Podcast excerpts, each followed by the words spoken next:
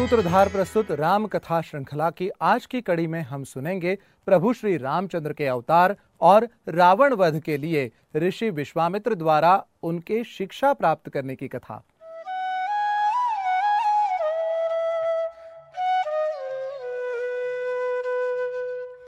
राक्षस राज रावण के प्रकोप से सृष्टि की रक्षा करने के लिए संसार के पालनहार भगवान विष्णु ने अयोध्या नरेश दशरथ के पुत्र के रूप में मनुष्यावतार धारण किया।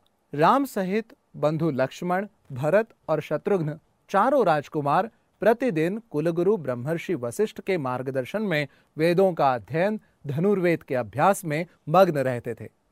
एक दिन दरबार में द्वारपाल ब्रह्मर्षि विश्वामित्र आने की सूचना लेकर आए।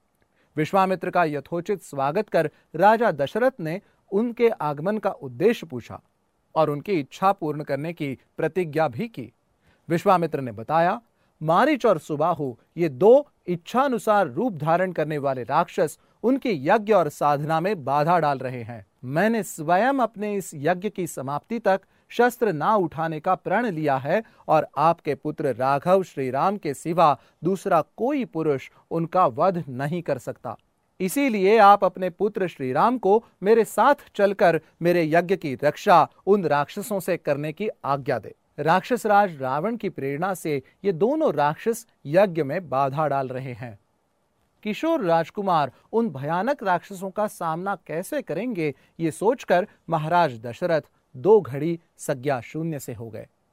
राजा दशरथ ने अपने पुत्र प्रेम में आकर श्री राम को ब्रह्मर्षि विश्वामित्र के साथ भेजने से मना कर दिया। फिर भी अपने क्षत्रिय धर्म को ध्यान में रखते हुए उन्होंने स्वयं ब्रह्मर्षि के साथ चलकर उनके यज्ञ की रक्षा करने का प्रस्ताव रखा। दशरथ की नकार सुनकर विश्वामित्र कुपित हो गए और उनको श्राप देने के लिए उद्युक्त हो गए। उसी समय कुलगुरु ब्रह्मर्षि वशिष्ठ ने दशरथ को उनके धर्म तथा प्रतिज्ञा की याद दिलाते हुए कहा, राजन, मेरा परामर्श है कि राम को विश्वामित्र के साथ भेज देना चाहिए।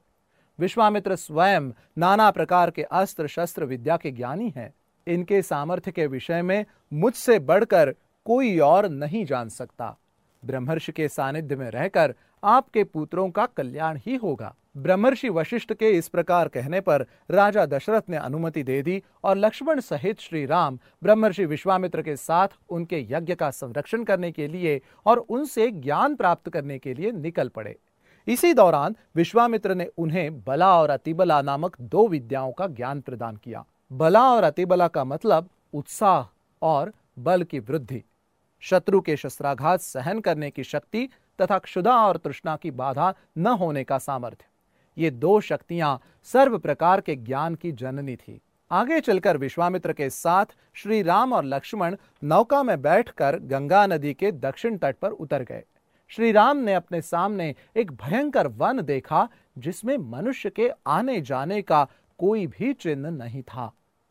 श्री राम ने विश्वामित्र को इस बात का कारण पूछा, तब विश्वामित्र ने उन्हें हज़ार हाथियों का बल धारण करने वाले ताड़का राक्षसी और उसके पुत्र के बारे में बताया।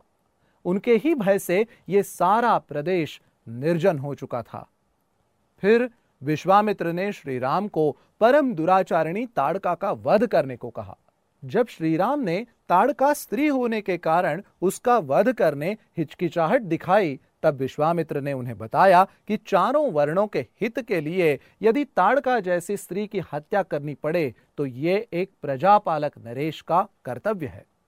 गुरु की आज्ञा पाकर श्री राम ने अपने धनुष पर प्रत्यंचा चढ़ाई और उसकी तीव्र टंकार से वन में रहने वाले सभी प्राणी थर्रा उठे और ताड़का राक्षसी क्रोध से भर गई। वो उन दो रघुवंशी वीरों पर धूल उड़ाने लगी। वहाँ धूलों का विशाल बादल छा गया। वो उन दो भाइयों पर पत्थरों की भारी वर्षा करने लगी। क्रोधित हो उठे श्री राम ने अपने बाणों से उसके दोनों हाथ काट डाले। वो क्रोध से गर्जना करने लगी, तब लक्ष्मण ने उसके नाक कान काट लिए। अंत में श्री राम ने उसे बाणों से घेर लिया और एक बाण से उसकी छाती को चीर कर उसे यमलोक भेज दिया। ताड़का वध के बाद प्रसन्न विश्वामित्र श्रीराम के सामर्थ्य से संतुष्ट हुए और उन्होंने श्रीराम को इंद्र का वज्रास्त्र, शिव का त्रिशूल और ब्रह्मा जी का ब्रह्मशिरा नामक अस्त्र प्रदान किए, तथा साथ में एशिकास्त्र और ब्रह्मास्त्र जैसे अस्त्रों का भी ज्ञान प्रदान किया। मोद और शिखरी नामक गदाएँ, धर्मपाश, कल्पाश और वरुणपाश आदि अस्त्र भी अर्पित किए। विश्वामित्र ने श्री राम को और भी कई सारे अस्त्र तथा शस्त्र प्रदान किए और उन्हें अस्त्रों की संहार विधि का उपदेश भी किया। उसके बाद विश्वामित्र उन्हें सिद्धाश्रम ले आए। विश्वामित्र ने यज्ञ की दीक्षा ली और वो दोनों राजपुत्र लगातार छह दिन और छह रात यज्ञ की रक्षा करते रहे। यज्ञ कार्य आरंभ हुआ, तभी अपनी माया फैलाते हुए मारिच और सुबाहु यज्ञ मंडप की ओर दौड़े चले आए। उनके अनुचर भी साथ थे। उन भयंकर राक्षसों ने वहाँ रक्त की धारा बरसाना आरंभ किया। वो दृश्य देख श्री राम ने अपने धनुष पर मानवास्त्र का संधान किया और मारिच की छाती पर उस बाण का प्रहार किया।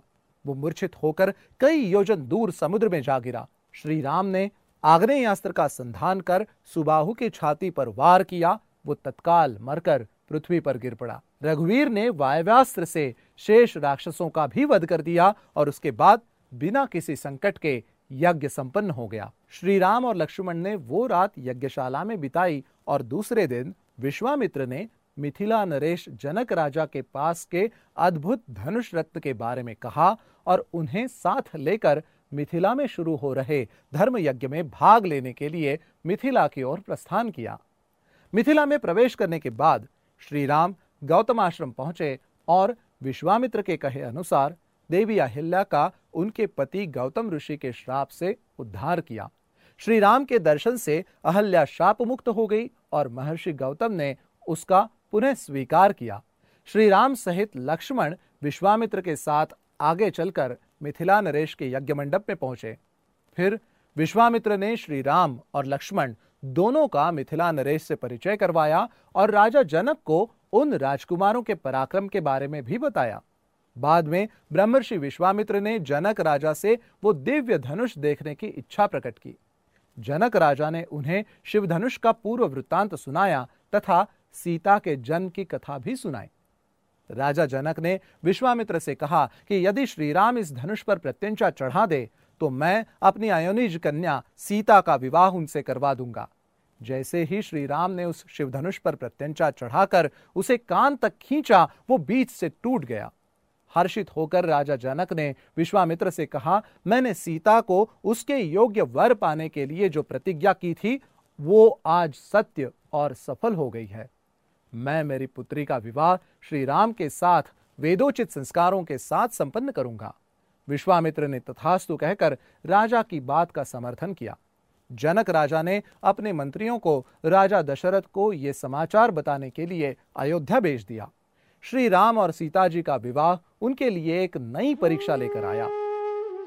सूत्रधार प्रस्तुत राम कथा की अगली कड़ी में देखिए, क्या हुआ जब भगवान परशुराम को उनके प्रिय शिवजी के धनुष के भंग होने का समाचार मिला।